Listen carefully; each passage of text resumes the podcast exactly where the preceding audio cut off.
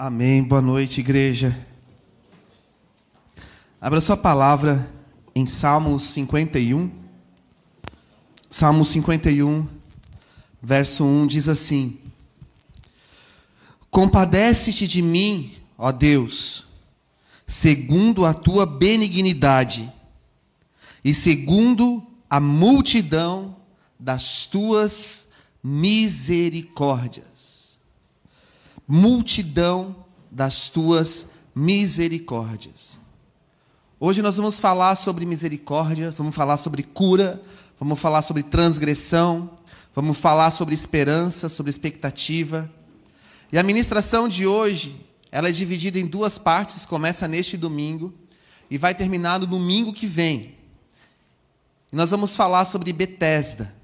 O que é Betesda? O que aconteceu em Betesda? Por que que Betesda é esse nome?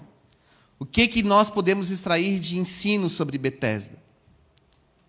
Mas eu já quero adiantar que Betesda significa casa da misericórdia. E aqui o salmista está dizendo que a misericórdia de Deus, ela é como uma multidão, é muito grande é muito além daquilo que se conta com os dedos. E ele apaga as nossas transgressões. As misericórdias do Senhor apagam as nossas transgressões. E sabe o que é transgressão? Transgressão é o nosso pecado consciente. Aquilo que nós fazemos conscientemente de errado. E ele continua dizendo: Lava-me completamente da minha iniquidade e purifica-me do meu pecado. Pois eu conheço as minhas transgressões e o meu pecado está sempre diante de mim. Eu pequei contra ti e contra ti somente, e fiz o que é mal perante os teus olhos, de maneira que serás tido por justo no teu falar e puro no teu julgar. E ele continua dizendo: eu nasci na iniquidade, e em pecado me concebeu a minha mãe.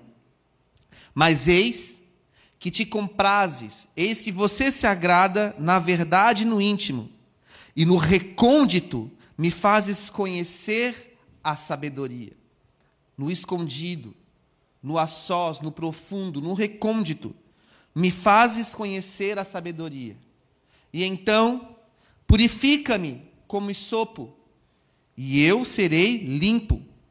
Lava-me, e eu ficarei mais alvo que a neve. Quem é capaz de perdoar? Deus. Quem é capaz de limpar? Deus. Mas hoje nós vamos ver uma questão sobre um lugar chamado Betesda. Betesda era um lugar que fica em Jerusalém. E ele está lá até hoje. Abra agora sua palavra em João, capítulo 5. Lembrando então que nós vamos começar a ministração hoje, mas vamos terminá-la, esse estudo de Betesda, só no domingo que vem. Por quê? Porque é muito grande.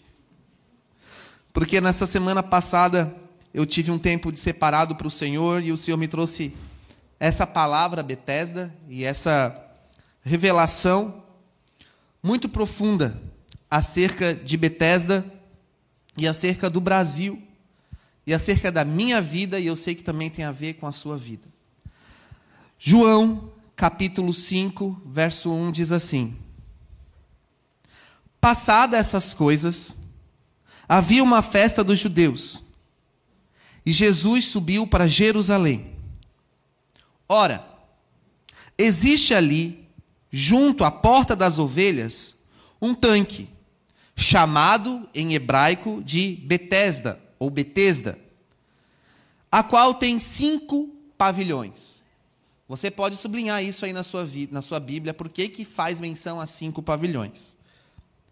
Nestes jazia ou havia uma multidão de enfermos, cegos, coxos, paralíticos esperando que se movesse a água, porquanto um anjo descia em certo tempo, agitando-a. E o primeiro que entrava no tanque, uma vez agitada a água, sarava de qualquer doença que tivesse. Estava ali um homem enfermo, havia 38 anos.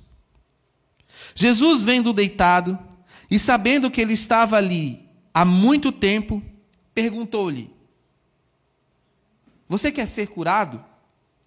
Respondeu o enfermo: Senhor, não tenho ninguém que me ponha no tanque quando a água é agitada, pois enquanto eu vou, desce outro antes de mim. Há outras versões que diz que esse enfermo ele era um coxo, uma pessoa manca, que não conseguia andar. Então Jesus lhe disse: Levanta-te, toma o teu leito e anda. Ou levanta e anda. E imediatamente o homem se viu curado e, tomando o leito, pôs-se a andar. E aquele dia era sábado. Uma mensagem tão simples, uma narrativa tão comum. Tem início, meio e fim aqui. A gente consegue entender tudo o que aconteceu. Mas agora eu te convido a entrar na entrelinha de cada palavra que está aqui em João 5. Jesus, ele veio para o povo judeu. Jerusalém era uma cidade pela qual o povo judeu, eles tinham a obrigação, por assim dizer, de subir todos os anos para as festas, principalmente para a Páscoa. E a Páscoa significava a libertação, a passagem do povo de Israel pelo Mar Vermelho. E de acordo com os relatos, os escritos de Joséfo, durante a Páscoa, mais ou menos, eram 2,5 milhões de peregrinos que subiam para Jerusalém, vindos de Roma, da Síria, vindos de Atenas, vindos de todos os cantos. A cidade ficava extremamente cheia, porque era necessário ir até lá. E quando você fala, eu vou para Jerusalém, automaticamente você pensa, você está indo para um lugar santo. Você está indo para onde o Senhor Deus está. E era isso que toda aquela grande multidão do povo de Israel que subia a Jerusalém tinha no seu coração. Eu vou para o templo do Senhor. Eu vou para a casa do Senhor. Betesda significa casa de misericórdia. Mas preste bem atenção. O verso 3 diz: Lá jazia uma multidão de enfermos, cegos, coxos e paralíticos. E que dia da semana Jesus subiu? No sábado. Agora veja o versículo 4. É bem provável que na sua Bíblia, assim como está na minha Bíblia, e acredito que na Bíblia de todo mundo, tem um colchete, começando o versículo, como se fosse um parênteses. E isso faz todo, traz, traz todo um significado diferente para essa versão. Nós temos aqui o que a gente chama de um texto crítico. O que é um texto crítico? Um texto pelo qual a veracidade ela não pode ser totalmente comprovada. Nós temos do Novo Testamento cerca de 5 mil manuscritos no grego, no hebraico, e que foram traduzidos por copistas ao longo do tempo. E que nos originais, esse texto, ou este versículo que aqui está, ele é tido como um palimpsesto. Você sabe o que é um palimpsesto? É um texto que ele foi escrito depois ele foi apagado e depois ele foi escrito novamente. Ou seja, era como se fosse uma nota de rodapé que algum copista deve ter colocado ali para explicar o porquê que a água se mexia. E na verdade, é porque a ênfase do texto de é, João 5 não está na questão de um anjo que cura. Porque nós vamos compreender que o anjo não curava toda a ênfase está na mensagem de Jesus Cristo e no poder que ele trouxe neste dia. Então, por conta disso, todas as nossas versões colocam esse versículo entre colchetes. Porque ele existindo ou não existindo não faz nenhuma interferência à mensagem final. Mas a verdade é que essa questão do anjo que descia é quase que comprovado que era uma crendice. Não era verdade. Era uma crença que o povo judeu tinha para é, maquiar aquilo que eles estavam esperando. Então enchia ali de muitas pessoas, muitas pessoas, em volta daquele tanque, com muitas enfermidades, esperando que a água se mexesse. Mas então, como que a água se mexia? Preste atenção. Uma hipótese é que essa água era uma água de purificação. E haviam dois tanques. E esses tanques, eles eram chamados de mikvet. E eram como se fossem duas piscinas. E uma descia com a água para outra. A primeira piscina precisava ser de água corrente, de água pura, de água viva, pelo significado que ela tinha. Então você entrava por uma água, por uma piscina, e saía por outra piscina. Muito provavelmente, por conta das grandes multidões que chegavam naquele local, é provável que eles trancavam, ou seguravam, ou colocavam ali uma, um tampão para que a água não corresse tanto. E quando a água não corria, depois que abria, um canal de ar passava e então fazia um borbulhar na, na, na piscina. Vocês estão entendendo o que eu estou querendo dizer? Então, não era algo sobrenatural, era algo que alguém fechou, alguém abriu, e quando acontecia aquilo, havia uma crendice popular de que quando aquelas águas mexessem, era então um anjo, algo sobrenatural, algo não explicado, que estava ali para trazer cura.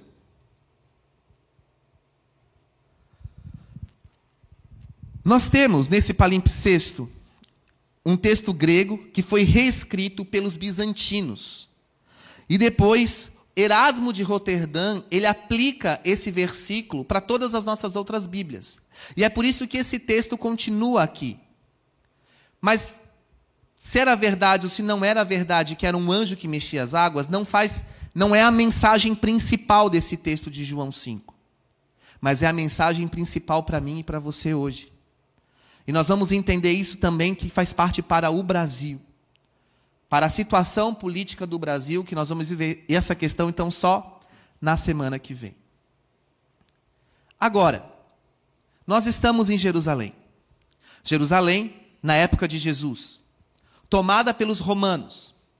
Os romanos, eles tinham uma cultura greco-romana. Eles traziam consigo as crenças dos gregos. Os romanos, eles não tinham deuses próprios. Eles eram um império sanguinário. O império que foi maior do que eles antes, de, antes dele foi o Império Grego. E o Império Grego era um império de ciência, de consciência, de, de conhecimento. Tanto que no Império Grego surge a aritmética, a matemática, a geometria. Tudo acontece no Império Grego. E é no Império Grego que vi, existe e vem uma mitologia de muitos deuses. Muitos deuses. Nós já estivemos lá em, em Atenas, nós já subimos no Olimpo, já fomos lá no Paternon, onde era o, o palácio dos deuses, um lugar realmente muito opressivo de adoração pagã. E um dos grandes deuses gregos era Apolo. E Apolo, diz a lenda, ele desce em forma material e tem um relacionamento sexual com uma mulher chamada Coronis. Não Corona, tá? Não é Corona. Coronis. E aí, ele tem um filho. E esse filho se chama Esculápio. E esse filho, ele cresce sendo é, ensinado, tendo um tutor.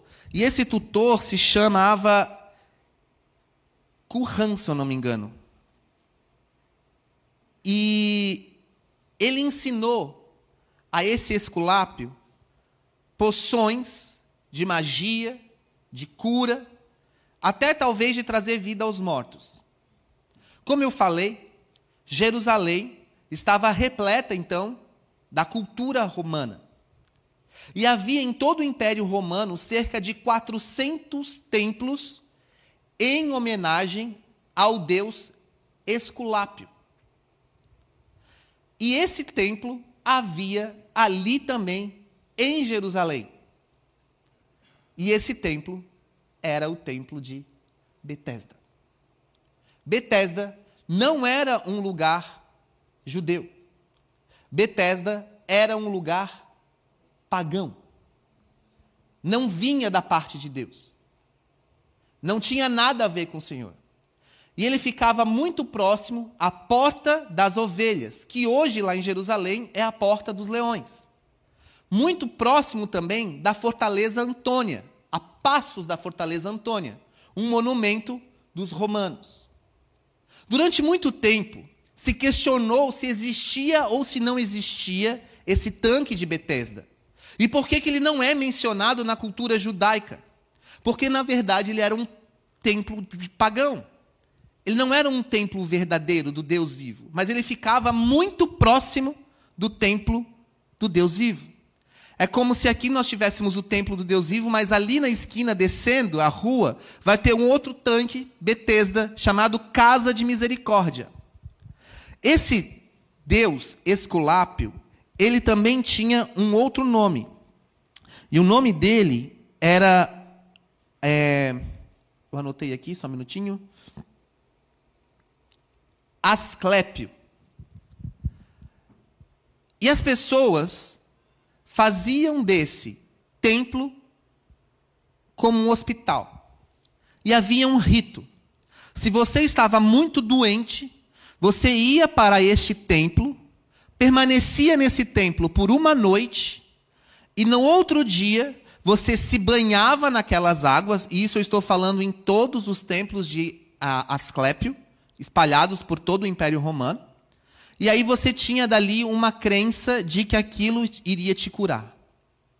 Os judeus naquela época, eles estavam vivendo uma grande confusão. Tanto que Jesus foi enviado, justo no meio daquela confusão. Eles eram pessoas, principalmente os fariseus, que eles cobravam a lei de todos, cobravam a perfeição da, do caráter né, de todos mas eles não ligavam para o paganismo que estavam à porta do próprio templo de Deus. Eles eram pessoas extremamente religiosas.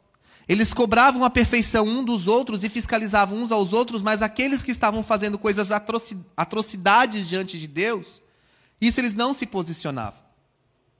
E muitos judeus passaram a acreditar ou a colocar a crendice deles naquele tanque de Betesda. Sabe quando você vai jogar num, jogo e eu vou fazer uma fezinha? Não tem problema nenhum. O tanque de Betesda nada mais era para o povo judeu do que uma fezinha. Eu vou ali, se a água mexer e eu for curado, beleza. Eu vou ser curado. Mas aquele templo, aquelas águas, eram de cultura greco-romana e não judaica. Não tinha nada a ver com o povo de Deus. Só que a confusão chegou a um tempo que as pessoas que estavam chegando em Jerusalém, agora imagina que quem nunca foi a Jerusalém, está chegando em Jerusalém, 2,5 milhões de pessoas, pessoas até que nunca tinham ido, entram por todas as suas portas, a palavra fala de um outro tanque, e esse tanque realmente é um tanque de Deus, é um tanque que vem do povo judeu, que é o tanque de Siloé, que levava até dentro do templo do Senhor. Esse tanque não tem nada a ver com esse tanque que eu estou explicando agora, que é o tanque de Betesda. Agora imagina você chegando num lugar que você nunca foi, com aquela, aquela imagem de que tudo que tem naquela cidade vem de Deus. E aí, quando você chega e entra pela porta das ovelhas e tem ali um templo pagão, mas você nem sabe que aquilo é pagão, na verdade é tudo é lindo, tudo é de Deus, eu estou aqui por causa. E já vai lá e já entra e tal. Então tinha uma multidão de gente doente ali. Era muita gente doente. Esperando o quê? Esperando o mexer das águas. E aí, é tão contra o Deus de Israel isso, porque é um Deus seletista. É um Deus, é, como eu posso dizer, o, o, o mais rápido que, que ganha. Quem chega primeiro que leva, o resto está nem aí. Então, o primeiro que entrasse seria curado. E isso não é verdade. E se você for fazer um estudo sobre o tanque de Betesda, você não vai encontrar quase nenhum relato de pessoas que realmente têm ali de, ah, eu fui curado porque eu estava lá e mergulhei no tanque de Betesda e eu fui. Não tem. Os registros não mostram isso, mas mostram essa passagem de Jesus. Então, uma hipótese daquela água mexer, como já expliquei, seria o abrir e o fechar dos canais de água. E aí era uma crença sobrenatural que se espalhou como uma grande histeria coletiva. O povo desesperado em Jerusalém resolveu ir para lá porque aquilo ali daria muito certo. Durante toda a história a gente consegue ver muita histeria, crenças. As pessoas nem sabem se é verdade ou não. Mas muitos povos foram para outros lugares porque tem minério, porque tem ouro, outros foram para tal lugar porque lá tem cura. E era, era isso, o povo era motivado por essas coisas. Betesda ficava lotado. E tinha então, no hebraico, o nome de Casa da Misericórdia, e não templo a Asclépio ou a Esculápio, porque seria muito afrontoso. Vocês estão entendendo? Então é como se tivesse uma igreja pagã aqui do lado e a gente chamasse essa igreja de casa de misericórdia, mas na verdade ela não tem nada a ver com a misericórdia de Deus. Porque a misericórdia de Deus, conforme os registros de salmos que a gente acabou de ler, ela é infindável e ela é acessível a todos. Mas em Betesda, ela só era acessível ao que fosse esperto, ao que chegasse primeiro. Vocês conseguem ver a competição o rolo, a briga, a confusão que não devia ser aquilo ali, o povo se matando, se batendo. Na hora de ir, um devia jogar pedra no outro para não ir, para eu chegar primeiro. Pensa no rolo. Aquela água podre, milhões de pessoas mergulhando naquilo. Todos doentes, com lepra, enfim, todos muito doentes. Mas Jesus, ele sobe a Jerusalém, justamente neste dia, justamente naquele momento. Ele poderia ter ido numa época, por exemplo, em julho, que é calor, que, que não tem quase peregrino. Não, ele vai no meio da Páscoa, quando está a multidão da multidão, quando tem milhões de pessoas ali. Preste atenção. Jesus ele vai porque Deus o direciona a ir até aquele homem. E o que, que ele olha? Ao olhar para aquele homem, o que, que ele pergunta? Você quer ser curado? E o que aquele homem responde? Ele não diz nem que sim, nem que não. Ele já coloca a impossibilidade ele já coloca a, a, a, a, circunstância dele, já coloca talvez até a desculpa dele, a agonia dele, a angústia dele, as questões dele, porque na cabeça dele, ele não era curado por culpa dos outros, que por ele ser manco, ele ser coxo, ele não conseguia chegar ali. Mas Jesus não perguntou: você quer entrar e ser o primeiro? Jesus perguntou: você quer ser curado? E ele estava ali por quê? Porque ele não tinha mais expectativa. Ele não tinha mais esperança. Ele era um coxo abandonado. Se hoje uma pessoa que não tem o movimento das pernas já tem uma vida difícil, imagina naquela época. Ele não tinha mais motivo para viver. E a palavra fala que ele tinha 38 anos de doença. Não se sabe se ele nasceu com aquela doença ou se alguma coisa aconteceu e depois disso ele já estava há 38 anos coxo. Coxo. Mas sabe de uma coisa que é bem interessante? O tanque de Betesda, mesmo sendo uma, um templo a, a Asclépio ou a Esculápio, esses nomes são horríveis de falar, ele diz a palavra no verso 2 que tinha cinco pavilhões. Whatever. Por que, que tem aqui cinco pavilhões? Tudo indica que esses cinco pavilhões estavam aqui registrados porque, para os judeus, o número cinco remetia muito à questão do Pentateuco. O que é o Pentateuco? Os cinco primeiros livros da lei, ou os cinco primeiros livros da Bíblia, das Escrituras, que naquela época não existia a Bíblia, então eles tinham os Pentateucos, os escritos. E muito provavelmente, isso aqui era um sinal de que o filho do homem viria para atravessar os cinco Pentateucos, os cinco livros, e com um sinal de milagre, ele se manifestaria como o grande filho de Deus que opera milagres. E foi o que Jesus fez? Sim ou não? Peraí, peraí. Sim ou não? Ih, mas está todo mundo dormindo. Sim ou não? Sim. E o que, que aconteceu? Ele foi massacrado por isso. Preste atenção, olha de novo para cá. Jesus olha para aquele manco e pergunta: Você quer ser curado? Qual é a primeira resposta que ele dá? Eu não consigo, não me deixa, não. Eu não te perguntei qual é o motivo que você não está sendo curado. Eu não te perguntei se você quer mergulhar ali. Eu estou te perguntando, você quer ser curado?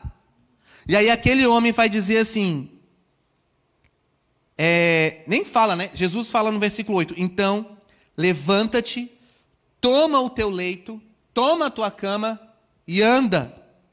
E imediatamente o homem se viu curado, aleluia. E tomando o leito, pôs-se a andar. Pastor, por que que tá essa questão assim? Ele levantou o leito e pôs-se a andar. Por que que isso é importante? Que dia da semana estava? Um judeu jamais poderia carregar uma cama no sábado. Um judeu jamais poderia carregar uma sacola no sábado, porque sábado era o Shabá, era o dia do descanso. O homem, ele além de ser curado, Jesus diz: "Toma a tua cama toma os teus pertences, carrega contigo daqui e vai embora desse templo, vai embora desse lugar, porque esse lugar aqui não tem nada a ver para você. Eu sou a água da vida. Quem beber de mim vai ter vida em abundância. Você não precisa mergulhar nessa água podre. Você não precisa dessa mágica. Vocês estão entendendo? E aí, as pessoas, eu penso, né?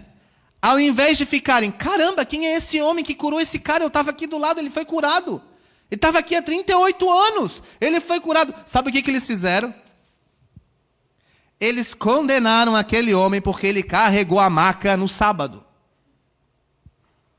Seu hipócrita, seu pecador, você não vai ser salvo. O homem tinha acabado de ser curado e ele estava sendo criticado, marginalizado.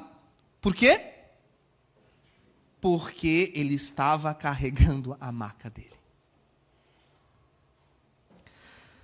Só que esse texto, ele é tão importante, porque ele começa nesse, nesse capítulo, do versículo do, do capítulo 5, a manifestar a paternidade de um Deus bom, de um pai. Um pai bom. Um pai que não condena. Um pai que não cobra. Um pai que não julga. Você vai ler depois aqui, nós vamos ler em João 5, o continuar da história. Mas aquele homem estava há 38 anos coxo naquele tanque de Betesda, esperando o milagre. Sabe o que o Espírito Santo ministrou ao meu coração?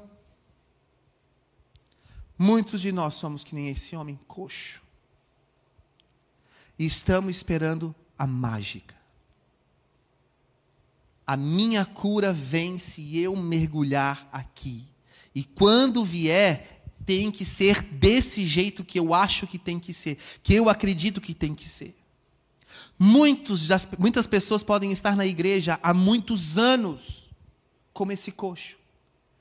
Estão na igreja no templo do Senhor, acreditando que estão no templo do Senhor, mas o seu coração está em Betesda.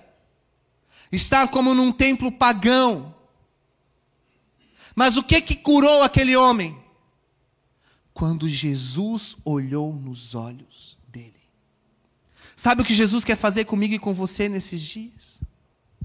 Ele quer tirar de você e de mim toda a capa de religiosidade. Ele quer olhar nos meus olhos e nos teus olhos e dizer: Eu te curo. E qual é a circunstância da cura? A ação. Levanta e anda. Não fique parado. Não fique se culpando. Não fique olhando para trás. Não olhe para o tempo de 38 anos que você foi coxo avance, avance e não coloque a sua fé, não coloque a sua expectativa, não coloque aquilo que você acredita em coisas frívolas, como a hipótese de um anjo que vem e mexe uma água e ali você vai ser curado, porque isso é mentira. Não fique esperando que você vai receber a oração de fulano de tal. Não fique esperando se eu encontrar tal pessoa eu vou ser curado. Se eu for para tal lugar eu vou ser curado. O Senhor Jesus está querendo te dizer: para de ser religioso. Deixa eu te olhar nos teus olhos. E você vai ser curado. Deixa eu te olhar nos teus olhos. E você vai ser transformado. E quando Ele olha nos nossos olhos, Ele não fala, agora fica aqui, descansa, deita, fica, está tudo bem. O que, que Ele diz? Levanta e anda. Sai dessa inércia, sai dessa condição de que você não consegue. Sai dessa condição de que você não pode. Sai dessa condição do que o que passou, passou. Avança, levanta e anda. Agora, olha o que acontece depois do texto. O verso 10. Por isso, disseram os judeus ao que fora curado. Eles estavam nem aí que o homem foi curado. Eles falaram assim: ó, hoje é sábado. Não é, não, é, não é lícito, você não deve carregar a sua cama. Ao que ele respondeu, disse assim: O mesmo que me curou me disse: Toma o teu leito e anda. Quem me curou falou: pega as tuas coisas e vai embora. Perguntaram-lhe então: Quem é o homem que te disse: toma o teu leito e anda? Mas o que fora curado não sabia quem era, porque Jesus já tinha ido embora, já tinha se retirado, por haver muita gente naquele lugar. Preste atenção. Os fariseus estavam dentro de um templo pagão com um monte de gente com crença num Deus falso, em adoração. Dentro do templo de Esculápio havia até altar de sacrifício, igualzinho o templo de Israel. Vocês sabiam disso? E os fariseus estavam ali, e ao invés de eles estarem condenando a prática daquele templo, eles estão reclamando que o cara que curou, curou um judeu no sábado e fez no sábado o, o, o judeu manco carregar suas coisas. Tem cabimento isso? Tem cabimento isso? Pois é, mas nós hoje vivemos numa sociedade que é assim. A gente prefere a lei pela lei, e aquilo que é errado se torna certo, e aquilo que é certo se torna errado. E é um absurdo fazer o que é certo, porque foi contra o costume, foi contra o que deveria ser. Foi contra o que eu acho, o que a sociedade acha, o que os políticos acham, o que os fariseus acham, o que os pastores acham que deveria ser. Preste atenção. Sabe qual que é uma das grandes mensagens desse texto? Jesus está dizendo: Eu sou, eu sou aquele que te cura. Saia dessa posição daquilo que você acha que tem que ser. Saia dessa posição de querer agradar homens. Saia dessa posição de você achar que tem que acontecer do jeito que te disseram que tem que acontecer. Vem conversar comigo. Vem ter relacionamento comigo. Não, eu não vou agir assim porque o pastor tal falou, falou desse jeito. Não, porque o pastor tal falou do outro. Não, porque. Agora a discussão no Brasil está a, a, se a Tami deveria ou não deveria ter sido batizada. Para de ser fariseu. Cuida tudo da tua vida. Olha para Jesus e você vai ser curado. Deixa o outro. Nós precisamos entender que Betesda significa casa de misericórdia. E o que menos se encontrou aqui, diante dos fariseus, foi misericórdia. O que nós encontramos aqui foi acusação, foi culpa, foi reclamação do milagre.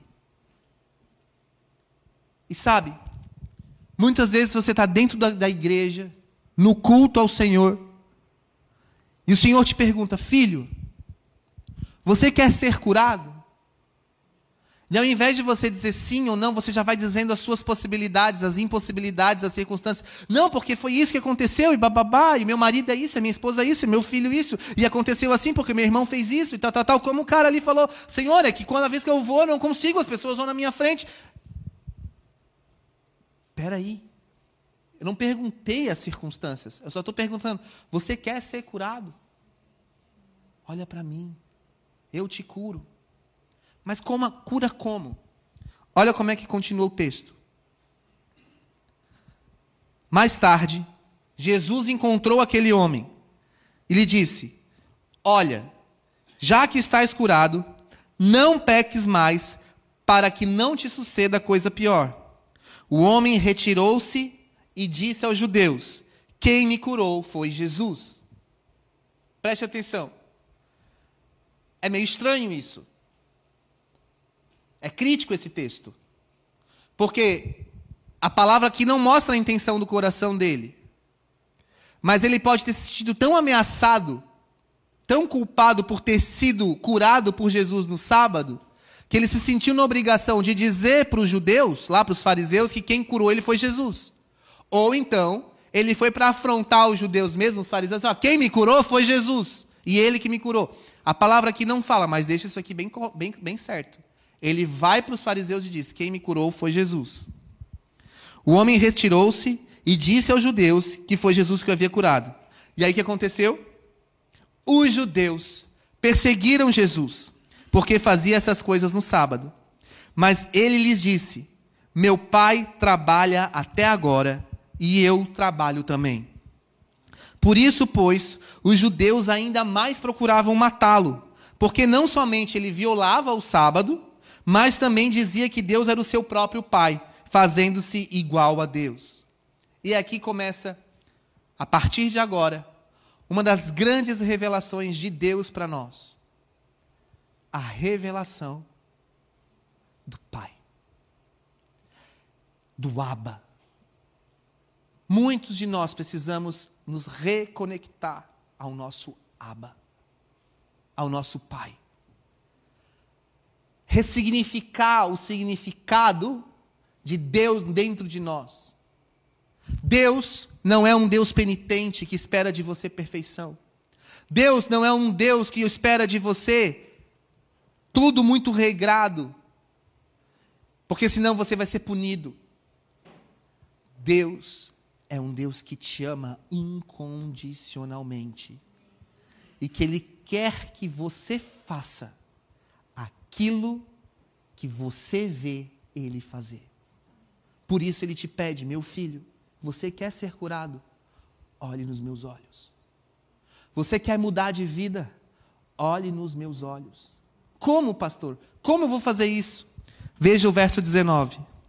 Então lhes falou Jesus: Em verdade, em verdade vos digo, que o filho nada pode fazer de si mesmo, senão somente aquilo que vir o Pai fazer. Porque tudo que este fizer, o Filho também semelhantemente faz. Se você olhar nos olhos de Jesus, você não apenas vai ser curado, mas você vai curar outros. Se você olhar nos olhos de Jesus, você não, necess... não, não apenas vai ser transformado, mas vai transformar os outros. Se você olhar nos olhos de Jesus, você não vai ser julgado, mas também vai parar de julgar os outros. Se você olhar nos olhos de Jesus, você não vai ser cobrado e nem criticado, e também vai parar de criticar e julgar os outros. Porque o Pai ama ao Filho. Frisa isso na sua palavra: o Pai me ama. Você é filho de Deus. Você é filho de Deus. E o Pai te ama. O Pai ama o Filho e lhe mostra tudo o que faz. E, e coisas maiores ainda do que estas lhe mostrará, para que vos maravilheis. Pois assim como o Pai ressuscita e vivifica os mortos, assim também o Filho vivifica aqueles a quem quer. O Filho traz vida a quem quer. O Filho não tem a obrigação de fazer, de trazer vida a todos. Você não tem a obrigação de trazer vida a todos. Preste atenção nas entrelinhas de João 5. Quantas pessoas tinham naquele tanque? Esperando a cura. Quantas?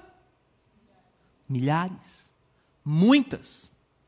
Quantas Jesus curou? Uma. Você não tem a obrigação de trazer cura, de transformar, de abraçar, de ser querido, de ser legal para todo mundo. Você só tem que fazer o que o Pai te mandou fazer. Você só tem que fazer aquilo que o Pai faz, porque você vê o Pai. E Jesus pode ter sido cobrado depois pelos judeus. Se você curou ele, por que não curou os outros? Porque ele é Deus, ele sabe o que ele faz. Para de querer ficar prestando conta aos outros daquilo que você não faz.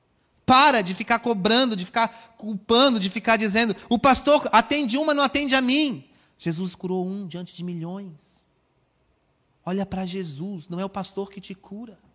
Olha para Jesus. Olha para Jesus e você vai ser curado. Olha para Jesus e você vai ser transformado. Para, para de cobrar, para de criticar, para de falar mal, para de olhar só a maldição e enxergue a bênção. Aquele homem foi curado.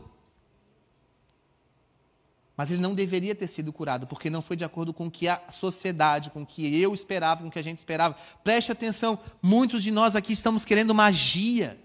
Como assim, pastor magia? Magia, a magia profética, a magia do milagre, a magia do anjo que tocou, a magia do xeramanaias, a magia do sapatinho de fogo. Eita poder, mas cadê Jesus em você? Muitos querem beber o um copo de água e aí vão ser transformados porque a água está ungida. Mas cadê Jesus? A mensagem de Betesda para ti, ó Brasil, é cadê Jesus em você? Quer saber o que acontece com o Brasil e Bethesda? Vem semana que vem para o culto. Eu vou te contar a visão que o Senhor trouxe. Mas eu não tenho como contar a visão, nem a palavra que o Senhor trouxe, a questão da igreja brasileira do Brasil, sem ter feito todo esse contexto de Bethesda. Mas entenda, esse colchete, no capítulo 4, no versículo 4 do capítulo 5, faz toda a diferença aquele anjo não era um anjo do Senhor. Aquele anjo que mexia as águas não vinha de Deus. E Jesus foi num templo pagão. E ele não usou nada daquele templo pagão para fazer a cura. Ele simplesmente olhou nos olhos do paralítico e disse: Levanta e anda. Sabe o que Deus está querendo te dizer essa noite? Levanta e anda. Para de ser coxo. Para de ser manco. Para de pecar. Para de aliciar a sua alma. Para de ter pena de si mesmo. Para de colocar a culpa daquilo que você está sentindo nos outros. Para de dizer que o problema é o seu pai, para de dizer que o problema é sua mãe, para de dizer que o problema é sua esposa, para de dizer que o problema é seu filho, para de dizer que o problema é o seu pastor, para de dizer, para, o problema está em você, dentro de você, e só quem pode cuidar de você, curar você, tratar você, é o Pai que te ama incondicionalmente. Você não foi chamado para ter migalhas dos outros, você foi chamado para ter o amor de Jesus Cristo. Coloque-se de pé no seu lugar.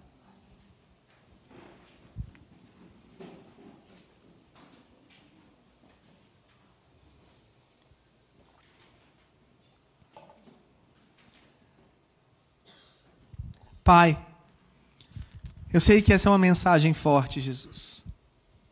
Mas sabemos que tudo coopera para o nosso bem.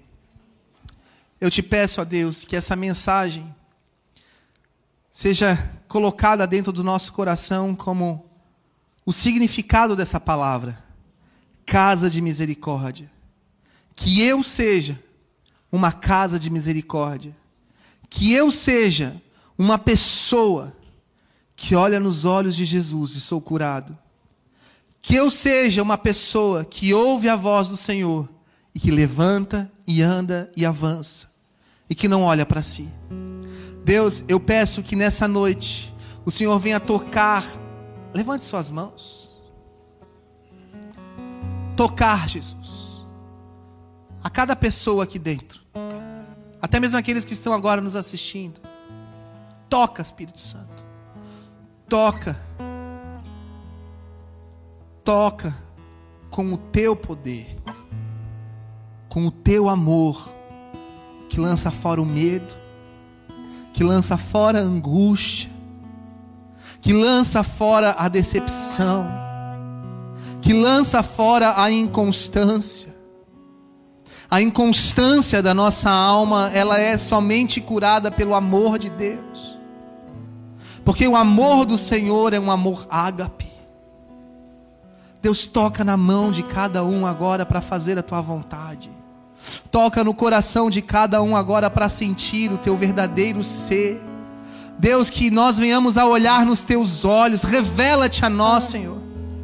Nós não queremos mais ir à tua igreja como o povo ia a Betesda esperando um milagre de alguma coisa, sendo que o necessário é olhar para ti. Nós queremos olhar para ti. Nós queremos viver contigo. Tu és o autor e consumador da nossa fé. Tu és o único que leva a Deus. Tu és a nossa religião. Jesus Cristo, a tua graça nos basta. Oh, Senhor. Cura a nossa igreja, cura a igreja brasileira, cura o Brasil de uma falsa fé, de uma falsa religião, de uma falsa esperança. A nossa esperança está em Ti, Jesus. Diga assim, Senhor, nessa noite, eu me arrependo, porque muitas vezes eu venho à Tua casa com a expectativa de ver o agitar das águas, de ver a manifestação de um anjo,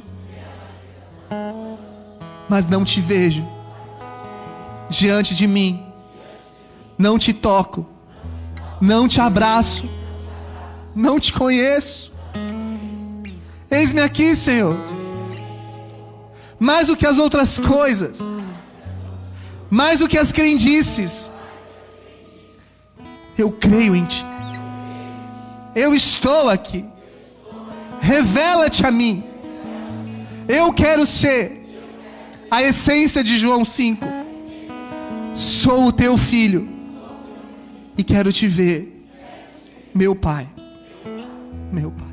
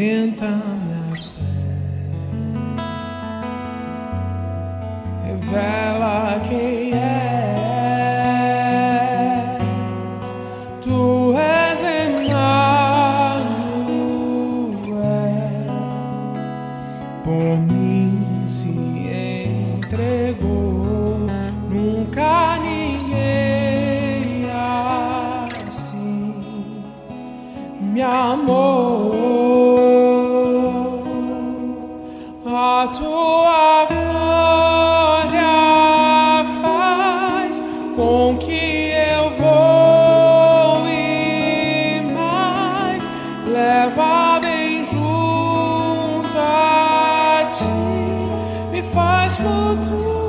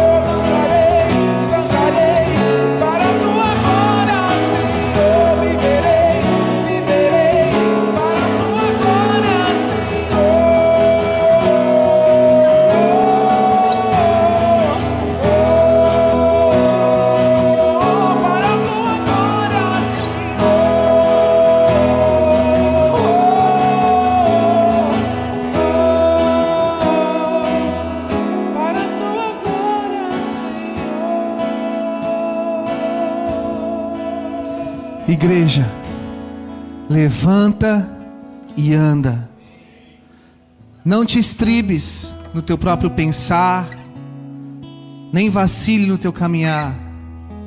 Olhe, olhe sempre para o Autor e Consumador da sua fé. Lembre-se, tudo vem dele, tudo é por ele, tudo é para ele. Jesus Cristo. Você pode falar isso agora? Jesus Cristo. Jesus Cristo. Cristo. Não tem outro nome. Não tem outro nome. Você pode agora agradecer ao Senhor por este momento, por essa palavra. Você pode falar com Ele agora, Jesus, obrigado pelo teu perdão. Jesus, obrigado porque o Senhor me traz vida. Jesus, obrigado porque a tua glória me motiva a ir além. Eu preciso ir além. Espírito Santo de Deus, toca nas vidas nessa noite. Se você não sabe o que falar, apenas diga Jesus Cristo. Jesus Cristo, eu estou aqui. Olha para mim. Jesus Cristo, toca no meu interior. Jesus Cristo, me perceba aqui no meio deste tanque, no meio dessa multidão. Jesus Cristo, eu não quero ser como os outros. Eu sou o teu filho. Eu sou o teu filho. Eu não sou bastardo. Não importa onde você foi, não importa o caminho que você caminhou, não importa onde você percorreu. Existe apenas um caminho, uma única verdade, uma única vida, e ela se chama, diga comigo, Jesus Cristo. Jesus Cristo. Você pode ter vivido muitas coisas, mas somente Jesus Cristo é capaz de apagar o seu passado e de fazer nova todas as coisas, de fazer nova todas as coisas. E nessa noite ele está te chamando, meu filho, minha filha, venha para mim, volte à casa do Pai, volte ao templo do Senhor, volte a ter uma vida com Cristo, uma vida aonde você vai viver em excelência, de glória em glória. Você vai viver conforme o Senhor quer que você viva. Venha para frente se você quiser agora. Não deixe, você não, não fique parado. Não deixe a vergonha, a timidez, o cansaço, a prostração te pararem. Levante e ande. Levante e ande. Tome uma posição em Cristo Jesus. Diga: Senhor Jesus, eis-me aqui. Estou de volta à tua casa. Trata-me, ao menos, conforme os teus empregados. Põe um anel em meu dedo. Coloca uma sandália nos meus pés. E vamos dançar, porque nessa noite o teu filho encontra o Pai, o Abba, o verdadeiro Pai, o meu Pai. Eu te encontro, Jesus. Eu te encontro, Jesus.